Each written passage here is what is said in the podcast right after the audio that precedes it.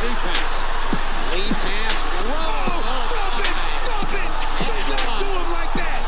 What are you doing, Dragons? Did you not get the memo? Derrick Rose can't go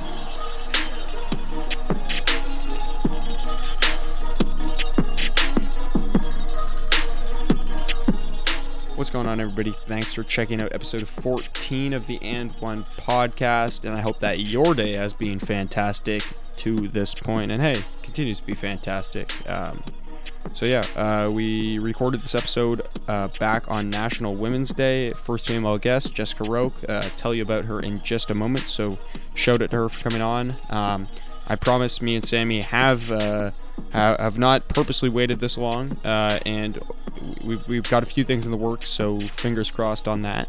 Um, per usual, all the all the goodies are, are down in the description. So head on down there and, and, and have yourself a little peek. Uh, you'll you'll notice there's um, there's also a podcast Instagram, podcast email down there. So let us know um, via those two uh, places um, if you think you should come on the podcast or you know somebody who you think would be great on this podcast. And with nothing else to say, um, all I can do is, is hope that you enjoy the episode and stick around. Peace.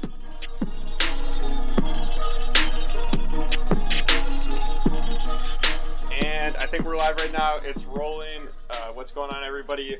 Welcome back to the And One podcast. And I, to be honest, cannot remember what episode this is, so I will have conveniently already said it in the introduction.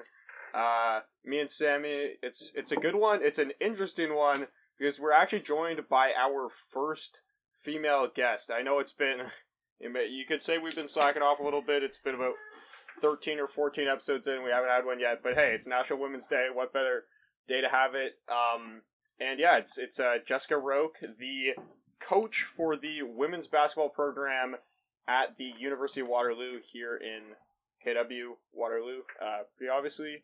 And although she's the coach, she actually uh, had only come to coach here for the 2020-2021 season, which, as we all know, got canceled. So, uh, yeah, I mean, kudos to her for, for coming and just having to go through a year without basketball and still having to go through longer. And I'm sorry, it's probably making me worse uh, talking about it. So I will give you the opportunity to introduce yourself to everybody and just say hello. Hi, yeah, thanks for having me. Um, Jess Roque, as you mentioned, head coach of the Warriors women, women's basketball team, and um, it is unfortunate, but at the same time, I, I consider myself very lucky to one have a job, and then two um, to have a, a team to to lead. And even though we haven't been able to play during this time, it's been a, a treat getting to know my team and grow in different areas. Yeah, and how how has that been with COVID and everything? Are you guys still running practices, and what what does that look like? Yep. Right now, um, Waterloo is in uh, the red zone, so we are able to have small group training sessions. Um, our athletes lift twice a week, um, and then once a week we'll have uh, Zoom meetings, which can vary from team building activities to film to even just open ended discussions. And I know a lot of this time has been spent on social justice initiatives. Um, we have different initiatives that our team has done. Like last month, um, we did Shoot for the Cure, which is a fundraiser for Nice. um, breast cancer. So we kind of use that time um, as efficiently as possible, but we have tried to keep as much of a normal schedule as possible for the student athletes. That's cool. And so uh, you talk about all these things that's going on. Uh, what? Uh, how how large is your coaching staff? Like, how many of these things are managed and overseen by um, other coaches, and how how much of this is just yourself uh, doing that? Yeah, I mean, I again, I consider myself very fortunate to have uh, an amazing staff. Um, we're quite small in numbers, but large in size. Um, we joke because uh, all my staff members are above six feet. Um, so if we were ever to have games, I'm about five six, maybe five seven with shoes on, that they would just tower over me. But um, no, th- we have three assistant coaches, or I have three assistant coaches. Yep. Um, Drew Smiley, uh, and then Candace and Courtney Wright. Um, and all of them are amazing, just in terms of, you know, we'll prepare different things. So like right now we're we're having film sessions, so each of them will lead a, a film session, um, and then on court we kind of divide things up um, depending on the practice. I usually have them lead certain things. Um, Drew obviously has had head coaching experience um, at the jewel level, so the club level, and he coaches um, prep in the OSBA. So I have a lot of um, trust in him to kind of leave him to his Yep. own devices. Whereas um, Candace and Courtney have served as assistant coaches um, with a local team, and uh, you know they're fantastic young women, and they they learn very quickly. So um, I wouldn't say it's like divided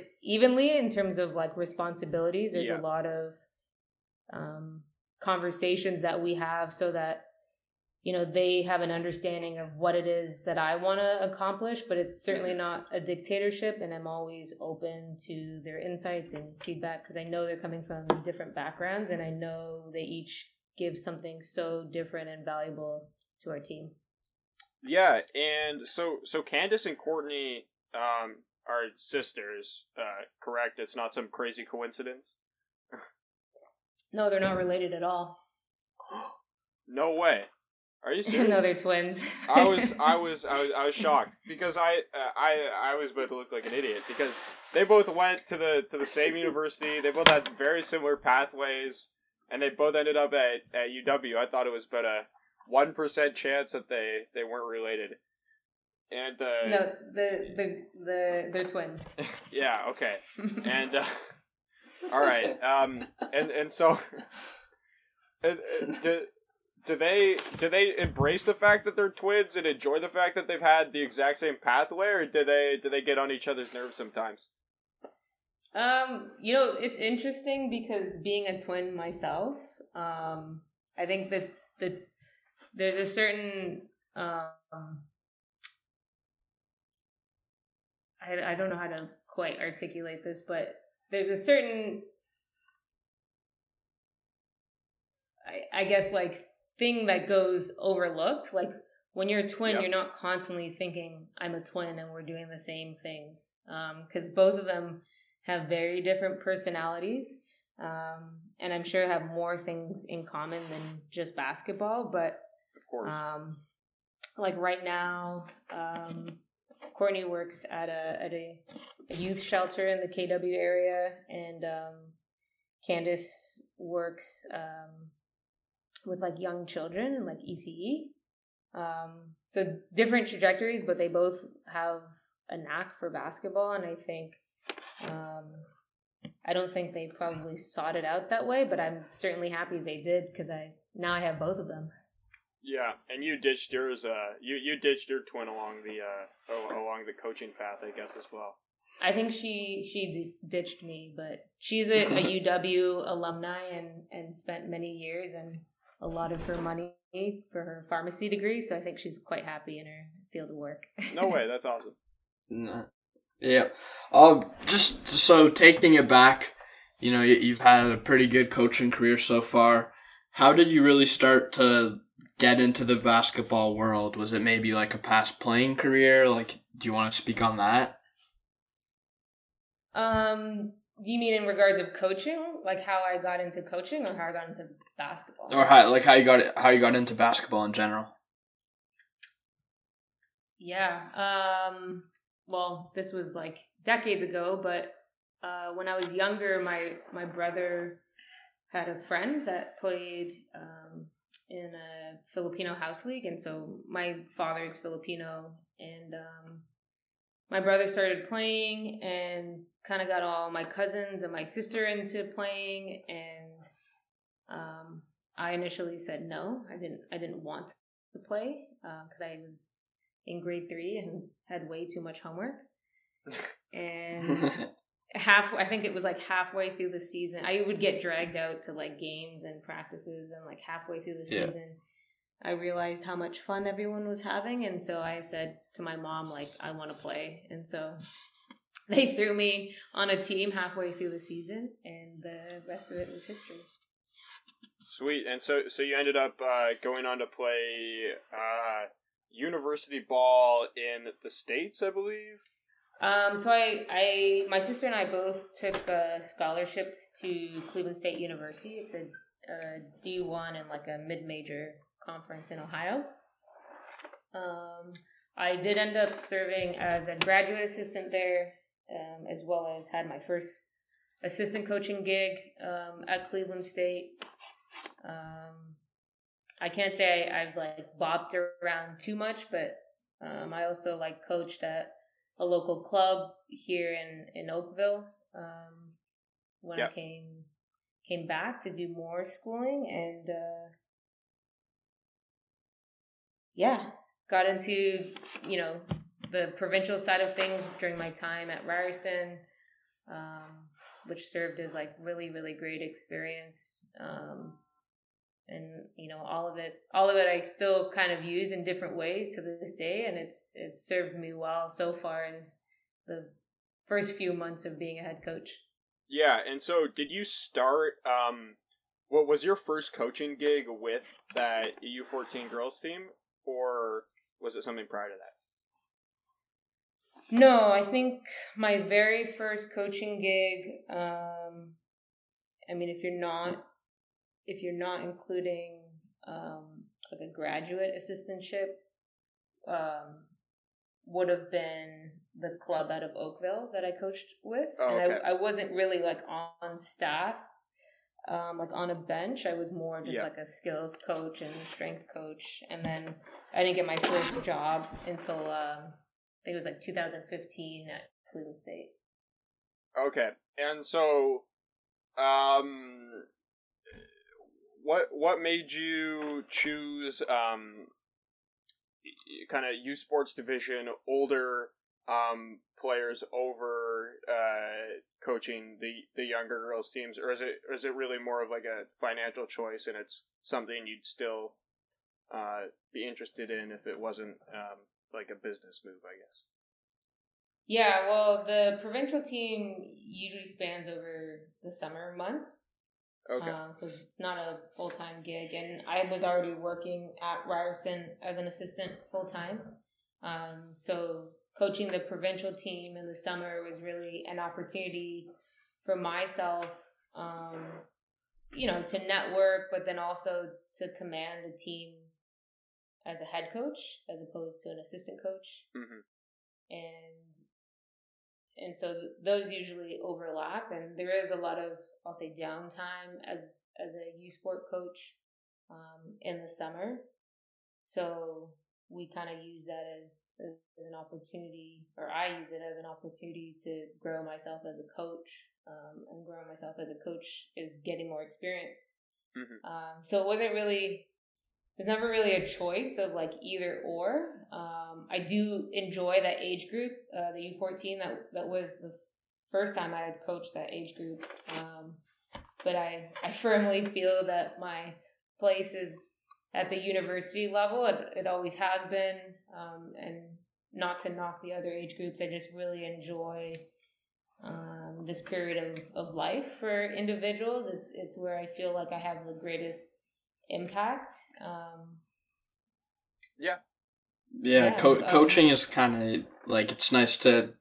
Uh, every coach has to kind of, unless they're like a really big former player, like a star, they kind of have to start out at a lower level and then like climb up all the way to the top, and that's that's what I really enjoy about coaching. Yeah, it's always uh, Sammy's right. It's always super interesting to hear how coaches got the decisions that they did because it's never the same and it's always interesting because I mean, like you went down to the states um right as as a playing career, you started coaching there, you came up to Canada, you were doing stuff with U18. I already went over it. Um but it's just this kind of crazy pathway. Did you imagine yourself being at UW Um, I know that you, you mentioned your sister graduating there. Did did she have uh, a lean on on you deciding to come to UW? What what caused that, and do you think it was something that you would have um, predicted five, ten years ago? I would say absolutely not. I didn't. I didn't know. I I didn't know I wanted to get into coaching, um, even as late into my like mid twenties, and so I, I can't even recall like you know being being in high school or even being in university saying to myself like I'll I, I'll never coach like seeing you know the things that my coaches went through as a division 1 athlete and just the lifestyle that they they lived like you know late nights long hours road trips um none of that really appealed to me at the time um, so to, to say that I saw myself here five, ten years ago um, would be would be a far stretch. Mm-hmm. Um, but what I Yeah. can say about like coming to UW, I think I think it was a series of events that aligned um, that allowed me to be here. Because I can even recall like um, Craig Nickel, who um, was a previous coach a couple years ago when he first got the job at UW, and I was still like fresh into my assistant coaching career at, at Ryerson. He was like, "You should have applied for the job," and I was like, Yeah. "No way, man! Like, are you are you kidding me? Like, I'm I'm not ready for that. Like, I'm I'm so far down the line, and and so I mean." I still talk to Craig, and he's a, a dear friend and, and mentor of mine. So I think that it was a slow, gradual coming to a, a realization and an actualization of how I ended up at UW. Yeah, and um, you said you know you played at a D one school. You played a pretty high level of basketball. Do you how how do you think that helps you with your coaching now, or does it help you at all? Yeah, helps me um, tremendously. I mean, I draw a lot on my playing years and playing experience, but then even more to that, like a lot of the times when I'm thinking about how I want to coach, um, I think about how I would have wanted to be coached as an athlete. And so there's this constant Really? back and forth of of things that I even experienced as a player, um, Of course. Yeah. and how things that I w- would like to keep and things that um, I'd like to change or need to change because of the times.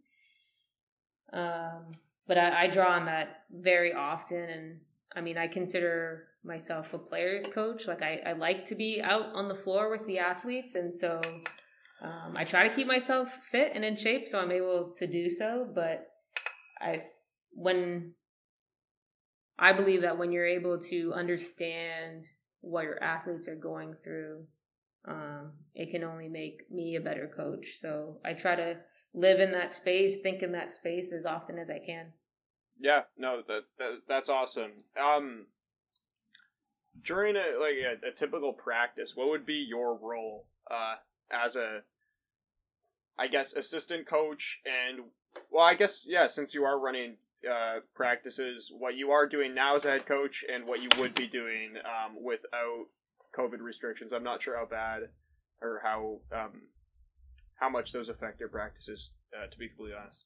Yeah, they they only impact our practices in in that we're not able to you know have contact or ha- play like live play so it does impact how we instruct and then we also have to wear masks. So um, there's communication i'll say restrictions rather than barriers. We're Yeah. just restricted. We're not completely impeded from from communicating. So that's different um, but because there's smaller groups we end up having a lot of um, more i'll say intimate interactions because the the coach to player ratios are different and um, the prep time is is a lot is a lot different as well. We have maybe five minutes as a coaching staff to kind of discuss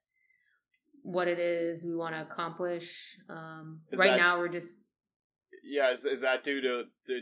Do they give you like a certain time limit limit on the building, and then once you get there, it's like five minutes discuss and then go, or is that a beforehand thing? yeah, no, that's a COVID thing. Like we're given ten minutes prior to the training time to enter the building. Jeez. So, I mean, that's like you get in, take your shoes off, and then talk, right? hmm Um, and then we have 45 minutes on court, and then we're out we're out the door. So the the time the turnaround is pretty quick. Um, which again, like I meet with my staff bi-weekly, so we we try to hash out things, and then we have like a group chat too. But Yep. we try to hash out things ahead of time because we know we don't have a ton of time on court. Um, Yeah, it'd be sort of a nightmare uh, trying to do it any other way.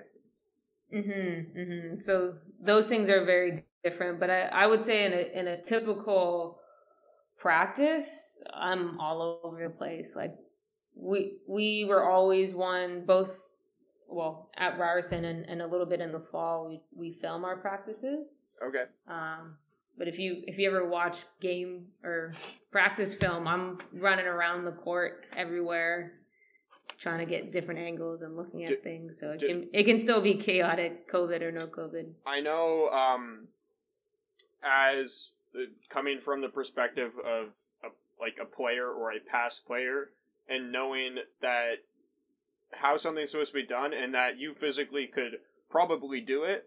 Do you ever find yourself like just grabbing a ball and showing somebody how to do it? Is that is that typical, or do you kind of have to take a step back and uh, explain things through rather than just kind of be running all over the place? hmm I'd say early on in my career, there was a lot of taking the ball and just showing and demonstrating. I, I will still demonstrate to the mm-hmm. athletes, but I think there's more value in the athletes understanding it in their own body and their with their own mechanics. And so a lot of times now I'm trying to find the connector that that helps the athlete. And I'm sure you guys have heard this before, but there's different ways to learn. There's kinesthetic through movement. There's audio, visual. Um, And so, do you try different ways. all those? Absolutely, absolutely. Um, so that's why we, you know, supplement things with film. All I'm a big believer in telling stories and analogies. Um, I think they stick better, so I try to use those where and when possible. Um, and then if it's really not sticking, then I'll be like, "All right, give me a ball and let me try to show you." Yeah, um, for sure. And uh, do so. I guess you said that it's it's more of you know helping those people that are more auditory or um, audio learners. Um, it, that's been something that's progressed um, throughout your career. Uh, how do you think that that uh, how do you th- how do you think that balance should play out between physically showing and kind of telling people what to do? It depends, right? It depends on the athlete. Again, like we'll we'll show we'll teach in, in a multitude of different forms. For example, if we're going through scout, um, and we haven't done a scout yet with with our team, obviously with no Yeah. season, but we've even done, you know, video review of our practice, and I'll show them what they're doing on film. Mhm. I'll show clips of what I want them to be doing. We'll talk about it. Um, so the, they're seeing the visual of from the film. Yeah. We'll talk through the actions and what's going on. So we have our own kind of Waterloo women's basketball glossary of, of terms that w- that we'll use. Okay. And then the kinesthetic is actually like going on the court and, and doing it. It's the 45 that you get a week or twice a week or whatever it is. Yeah, yeah. So we always try to hit them from different angles. Now, if we're one on one, um, that's when I think it depends on the individual. So if I know someone has to get reps to understand it, I'll just Yeah. let them rep it out as opposed to talking about it. Because I think it's more beneficial or better use of their time in that sense. Yeah. And is it is it typical to film practices? Is that something that um, you hear other coaches do a lot, um, or is that is is that something that more you found that just you do, or you picked it up from somebody who's more unique in that way? I don't know if it's typical. It was typical at Ryerson. It will be typical at UW um, with my program. I think it, in large, depends on the the team's resources. Do you have someone that can film for two hours or however long your practice is? I right now because Do we're you doing have somebody, or is it just like a tripod?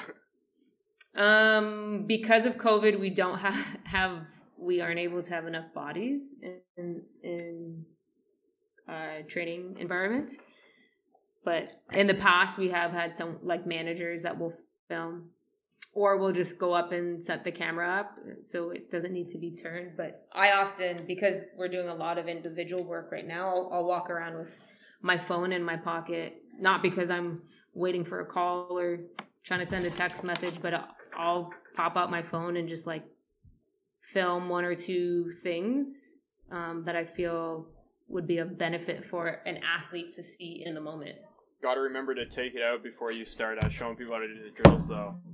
I know uh, I've I've had phone ba- basketball like no other sport gets your phone flying out of your pocket. I'll just say. Oh, that. I'm never moving that fast. Okay, fair. Maybe maybe I'm just inefficient. Maybe I'm just inefficient when I play. I can't claim that. I can't. I can't claim I've ever played U Sports or D one. Yeah, key key to uh, good coaching attire is deep pockets, deep Yeah. pockets and many pockets. Learn something new every episode. It's pretty. It's pretty. It sounds pretty comp- like professional compared to. I think my my high school coach Whitey, he's filmed me like once, and it was just he just pulled out his personal phone and he was like, "Why are you shooting the basketball like that? I'll take a video of you and show you how how bad you look."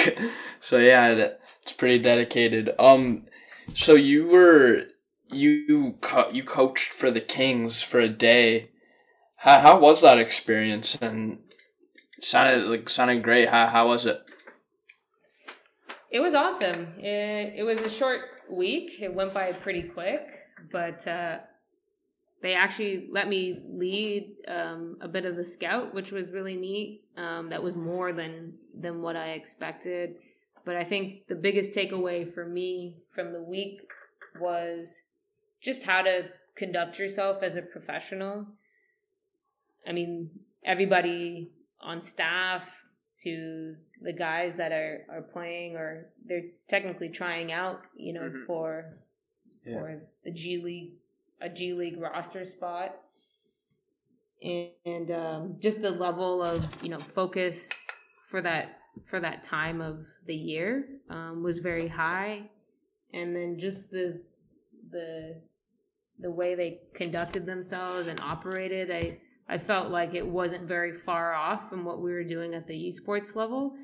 Um, working on very, very different budgets, but it was encouraging to see that the way that they conducted themselves were were things that were attainable. Yeah, and you you talked about uh you know how you just mentioned how you learned how to act like a professional. I think traditional professionalism is kind of it's morphing. I mean, or or we're we're moving away from it into a newer um, form. How do you how do you think what what would be considered a professional um, kind of dressing, acting, speaking coach maybe 20, 30 years ago would change or would differ from one today and maybe one in five or ten years, the way you see it playing out? That's a great question. I think coach, and this isn't to knock any of. I don't can't say I've had previous coaches like this, but this isn't to knock any current coaches. Um, that are Well, you got to add the little disclaimer.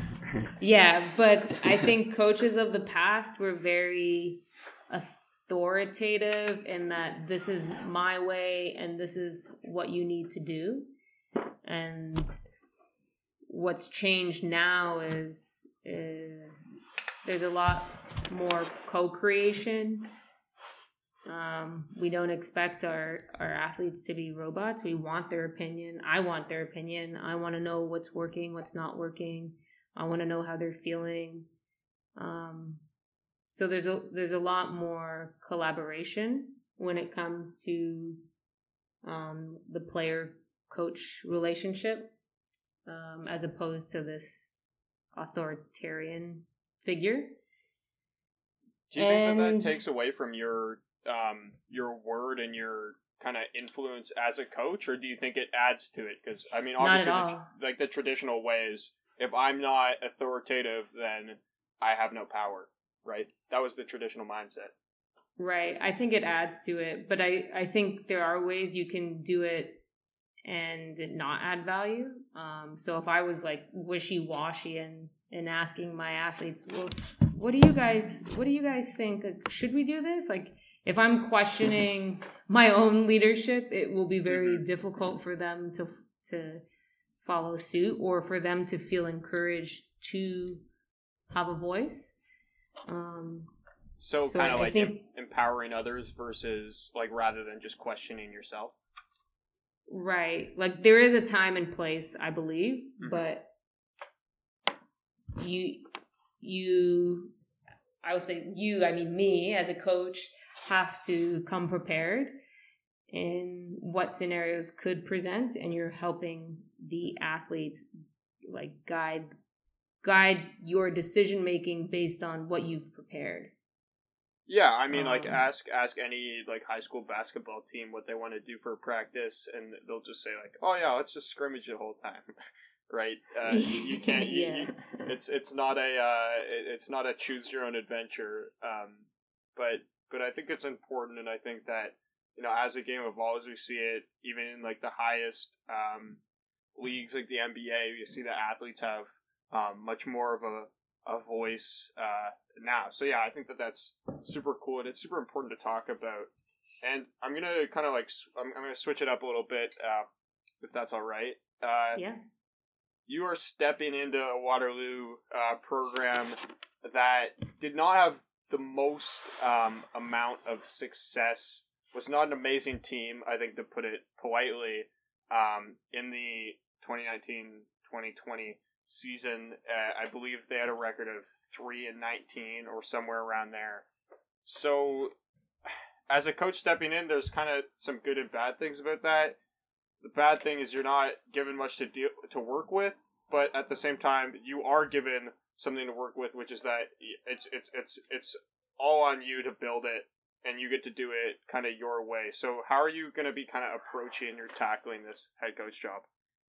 Yeah, well, if we were going based off of the last question, it's it's not all up to me, and it, it's not my way or the highway. So I I, I wouldn't say that uh, I'm doing this alone. I think what um, was lacking in previous years was just the consistency of of leadership. Right? They've had like three different, or now four, including myself, four different head coaches in the past five years and so when you're not able to um, have consistency it, it becomes really difficult to to build momentum and Yeah.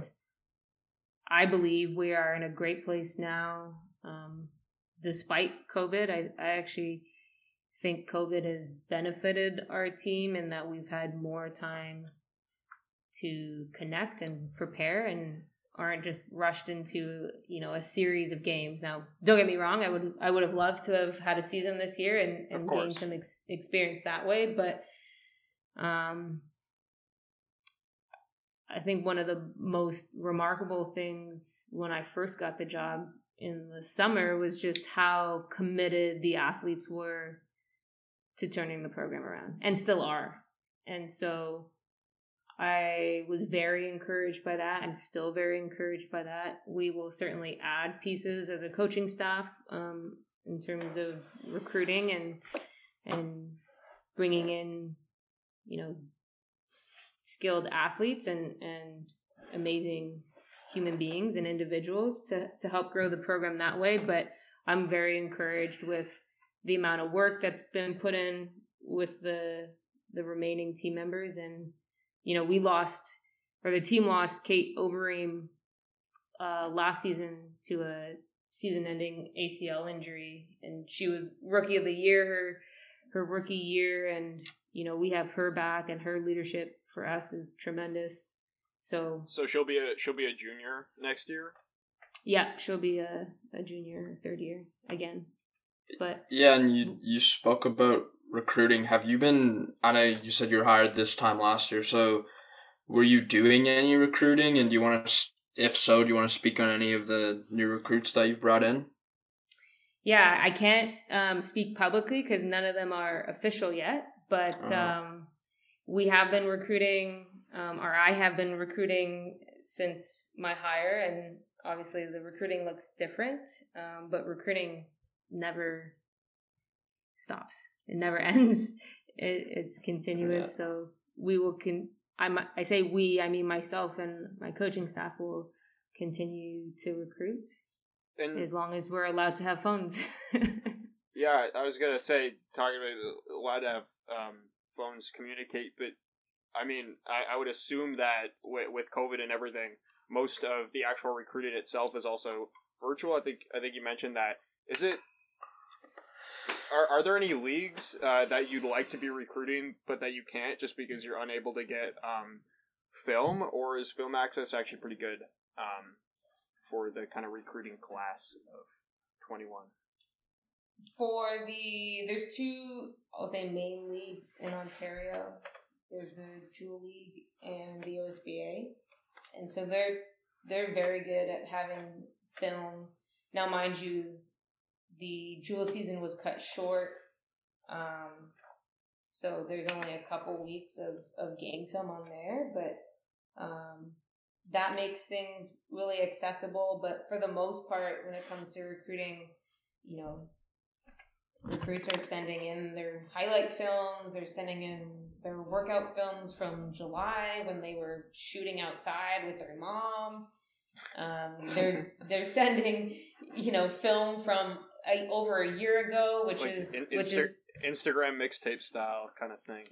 yeah and so it's it's been kind of a, a different approach this year versus others um, so it's been difficult in that sense to like really assess um, athletes but you know we make we make do with what we have and Yeah, I so I, I was looking at um at the roster and I noticed um correct me if I'm wrong, you only have a one, maybe two max players um currently that are out of that that that that would be coming in from outside of Ontario. Um is is that correct? Am I correct in saying that? uh, we have one out of province Yeah. she's from Okay. Yeah. manitoba Yeah, and so it, nothing um, out of Canada. Are there are there rules on um, the nationalities of players that you can have, or even from what province um, they're from? And is this something you're looking to change, or it just kind of best recruit gets in? I believe U Sports does have an official rule for international players. I think the number for basketball is three. Okay. Um, but the question is, is whether you can afford a national, pl- international, player or International not. Um, I certainly don't have any stipulations against bringing in out of country or out of province athletes. I think if they have an interest in our program and we have an interest in them, then we can we will find ways to to make it happen. hmm Uh, so, so that's that's I guess a pathway that you'd be that you'd be open to kind of looking into in the future. I'm sure rec- recruiting this year is is hard enough as it is, um, and there's only so much uh, you can say about it. So, not too much further to uh, read into that. Correct. Yeah. Um, And so then, yeah, I mean, kind of uh, moving forward, t- uh, you talked a little bit about uh, recruiting. If you are really trying to turn this program around, um, before we even talk about, uh, I well, actually, I do want to talk about culture, and this question is pretty directly connected to it.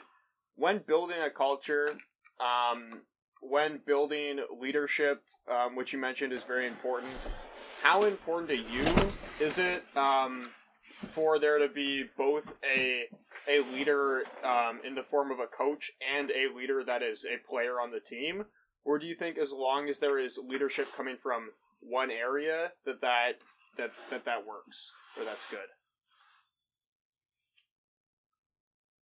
It can work. It's not the structure we have on our team. Um, I believe everybody is a leader in their own right, but I know it's my job as a as a head coach to ensure we have pathways for people on our team to be successful as leaders. So we have a, a leadership team that consists of four of our current team members. Um, so myself and our coaching staff will sit in on those meetings um, biweekly as well. And these are individuals that were identified by their peers as well as identified by our, our staff. So you could call them captains. I call them our, our leadership group. Um, I think it's paramount for the success of our team, especially you know in game and and with the way that our our rules work here in Canada. So the FIBA rules, it's very unlike the American NCAA style of play where you don't like what you see, so you call a timeout. Um, we can only call timeouts on dead balls, and Yeah. so if if I don't want to burn one of my timeouts or the play is live, I'm relying on the athletes to instruct themselves and know what they're doing. And Yeah. certainly there's you know, there's different ways we can call out to them and, and whatnot, but I find it way more effective when when you have great leaders that can command the floor and and um, Rather than Just- you like running up and down the sidelines, waving your arms. Yeah. yeah, like I think the question before about like demonstrating and showing, I can only show them to so much and like I I'm not putting the ball in the hoop, they are, so it's it's way Yeah. faster if if they have the tools that they feel like that they need, but then I think beyond that it's it's a life skill. Right? It's the whole re- reason why people probably pick up a ball in the first place, or at least their parents force them to pick up a ball in the first place, is not so they learn, you know, how to put the ball between their legs, but they're they're learning how to be a better person. They're learning valuable life skills that they can carry with them beyond beyond the sport. Yeah. Um, a question we usually ask to coaches when we ask, ask to um Justin too would be like what what was like their craziest coaching story, like any feuds, stuff like that. But you actually played in D one, and we've never had anyone who's played for a D one school. Do you have it? Is there any arenas you've been to there where the fans were just really crazy? Any stories you'd like to tell? Uh, for my playing days, yeah, I would say Arizona State. We played there my junior year in a preseason WNIT tournament. And I'm gonna drop names that you may or may not know, but Briann January was on the team at Arizona at the time, and um, I think I had to match up with against her a couple of times, and I just thought that that was amazing. Um, their men's team had a had a game right after ours. Um, I don't know if you guys know who James Harden is, but James Harden was on the team at the time. Of Yeah. No way. So, Um, so did you did you uh did you stick around to watch that game or? We did, but like I didn't know who. I know who I knew who Briann January was. I had no idea who James Harden was at the time, and so you know he was throwing down dunks, and they're like, "Oh, this is his, this is their guy," and like he's awesome. And I was kind of just I didn't Uh, really think two ways about it, but their Yeah. student section was incredible. They're they're the Sun Devils. Mhm. Um, so every time they step to the free throw line, they they sing like angels, like oh. But when it's like thirty to like a hundred people all going oh, it really sounds like you're in heaven. And whenever they sink the free throw, they go swoosh at the end, and I, I thought that was a really neat tradition um, that they had. Yeah, that's awesome. Uh, and yeah, I, I I hope you're uh, you're you're happy with uh, how the how the Waterloo uh, crowd treats you. I'm sure I'm sure the uh, school spirits will be good, and, and you'll have uh, you know a good a good uh, good fan section behind you to keep you motivated uh, in a game, keep you confident. I hope so. I hope I hope we can have fans. Oh yeah, I know. Fingers Yeah. crossed, right? Um, I, I honestly, I, I don't even know if I have it in me uh, to to talk about COVID anymore. I'm so sick of it. Um, but yeah, just just to move on, wrap things up. We always like to ask one final question um, at the end of the episode, and that is quite simply uh, to whoever our guest is, why do you do the work that you do? Um, nothing more to it. Why do I coach? Um, I love it. I love the game. Um, I love the people. I love the relationships, the places that I get to go, um, and I love. I love that it makes me a better person. Um, as much as I, I use my own family background to be a better coach, I feel like the game gives back to me and, and teaches me things about myself and things and ways that I can be um, a better daughter, a better sister, a better friend, and a better partner. That's awesome. Uh, before we, you know, say thanks, say goodbye to everybody, just want to give you um, just the opportunity to give a shout out to anything you want, so maybe social medias or the team or anything. I'll I'll have anything in the description. This is more time for anything that people might not be aware of. I know we've had a few people on that have had like charities they run or anything. Not everybody does, but just wanted to give you the opportunity. Yeah, if you want to give our team a follow, I think their handle is WLU WBB. Um, you can give me a follow at JRoke50.